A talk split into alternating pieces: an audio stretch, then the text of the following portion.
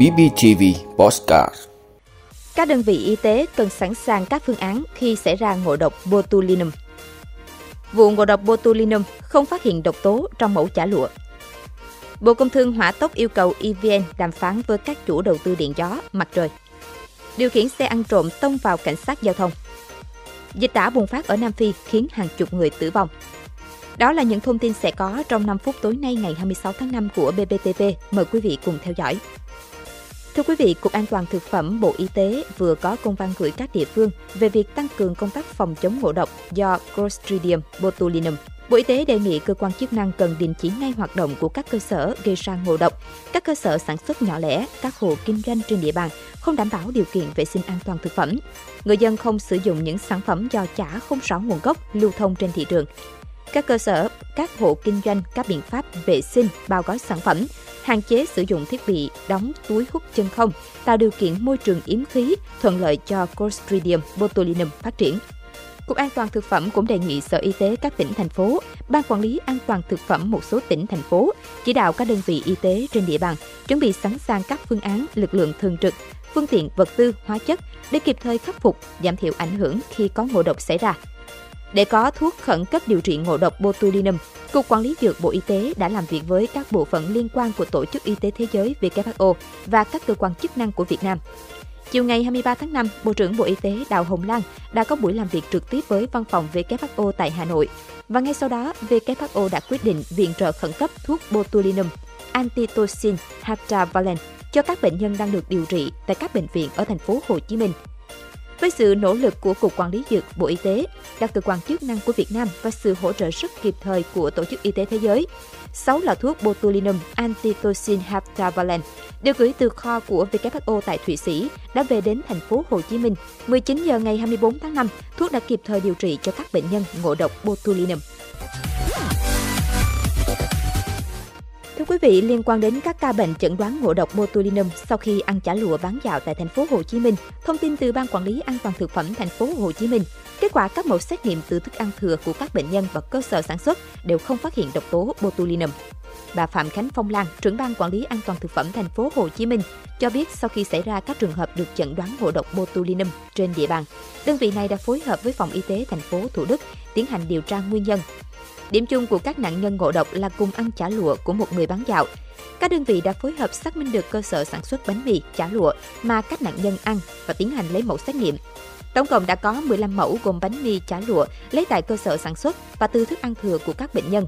Tuy nhiên, kết quả xét nghiệm đều không phát hiện vi khuẩn botulinum. Như vậy, hiện vẫn chưa thể xác nhận nguồn gây ngộ độc botulinum cho các trường hợp này là từ đâu.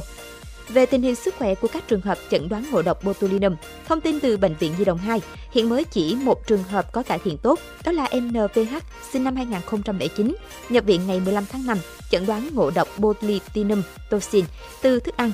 Em được truyền tĩnh mạch nửa lọ BAT ngày 15 tháng 5. Hiện tại, sức cơ của em đạt 5 trên 5, đi đứng bình thường, hết sụp mi, thở khí trời, ăn uống được. Tiêu tiểu bình thường sẽ được xuất viện trong ngày hôm nay 26 tháng 5.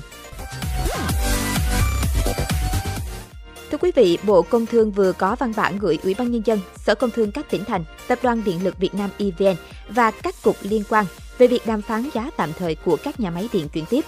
Theo đó, Bộ Công Thương yêu cầu EVN khẩn trương đàm phán với chủ đầu tư các nhà máy điện mặt trời, điện gió chuyển tiếp với mức giá tạm thời và cho vận hành phát điện lên lưới điện theo chỉ đạo của Bộ này tại công văn số 3184 Đối với các nhà máy điện chuyển tiếp đã được Bộ Công Thương phê duyệt giá tạm thời, Bộ Công Thương đề nghị khẩn trương ký kết hợp đồng mua bán điện và ra soát thủ tục để sớm cho vận hành lên lưới điện.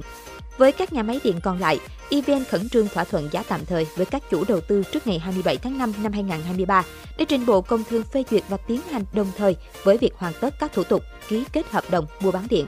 Bộ Công Thương cũng đề nghị EVN khẩn trương tối đa xem xét các hồ sơ chủ đầu tư nộp, ra soát các yêu cầu đối với chủ đầu tư về thành phần hồ sơ đàm phán giá điện, đảm bảo đơn giản hóa thủ tục nhưng chặt chẽ, hợp lý và đúng quy định. Thưa quý vị, Công an thành phố Huế đang làm việc với nhóm 4 thanh niên liên quan đến hành vi trộm cắp tài sản, điều khiển xe mô tô chở 4 tông vào cảnh sát giao thông đang làm nhiệm vụ. Khoảng 9 giờ 40 phút ngày 25 tháng 5, tại ngã ba đường Nguyễn Công Trứ, Võ Thị Sáu, phường Phú Hội, Thiếu tá Hoàng Công Tư và Đại úy Huỳnh Văn Lũy thuộc đội cảnh sát giao thông trật tự công an thành phố Huế đang tuần tra đảm bảo trật tự an toàn giao thông thì phát hiện bốn thanh niên điều khiển xe mô tô không đội mũ bảo hiểm và che biển số. Lúc này, lực lượng chức năng ra hiệu lệnh dừng xe, nhưng bốn thanh niên không chấp hành mà tông thẳng xe vào đại úy Huỳnh Văn Lũy. Hậu quả, đại úy Huỳnh Văn Lũy bị thương, cả đối tượng bị ngã xe và bỏ chạy. Được sự giúp đỡ của nhân dân, tổ công tác đã truy đuổi và bắt giữ toàn bộ nhóm thanh niên trên. Qua điều tra, nhóm thanh niên này có độ tuổi 19 đến 20. Xe gây tai nạn được các đối tượng trộm cắp lúc rạng sáng cùng ngày. Thưa quý vị, Nam Phi thông báo dịch tả bùng phát tại tỉnh Gauteng, nơi có thủ đô hành chính Pretoria và thành phố Johannesburg lớn nhất nước này, khiến 21 người tử vong. Trước tình hình trên, nhà chức trách Nam Phi đã kêu gọi người dân thận trọng hơn. Theo giới chức y tế tỉnh Gauteng đã có 100 người phải nhập viện với các triệu chứng của bệnh tả như tiêu chảy, đau bụng và buồn nôn. Các kết quả xét nghiệm cho thấy ít nhất 41 trường hợp mắc bệnh tả. Tỉnh đã huy động thêm nhân viên y tế để giúp ứng phó với đợt bùng phát dịch tả, đồng thời kêu gọi người dân tránh ăn và tiếp xúc với thực phẩm, nguồn nước và các bề mặt có hoặc nghi ngờ nhiễm vi khuẩn gây bệnh tả.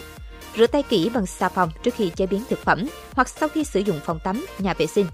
Bệnh tả có thể gây tiêu chảy cấp tính, nôn mửa và suy nhược và chủ yếu lây lan qua thực phẩm hoặc nước bị ô nhiễm. Người mắc bệnh tả có thể chết trong vòng vài giờ nếu không được điều trị. Căn bệnh này có liên quan đến việc không được tiếp cận đầy đủ với nước sạch và các công trình vệ sinh sạch sẽ.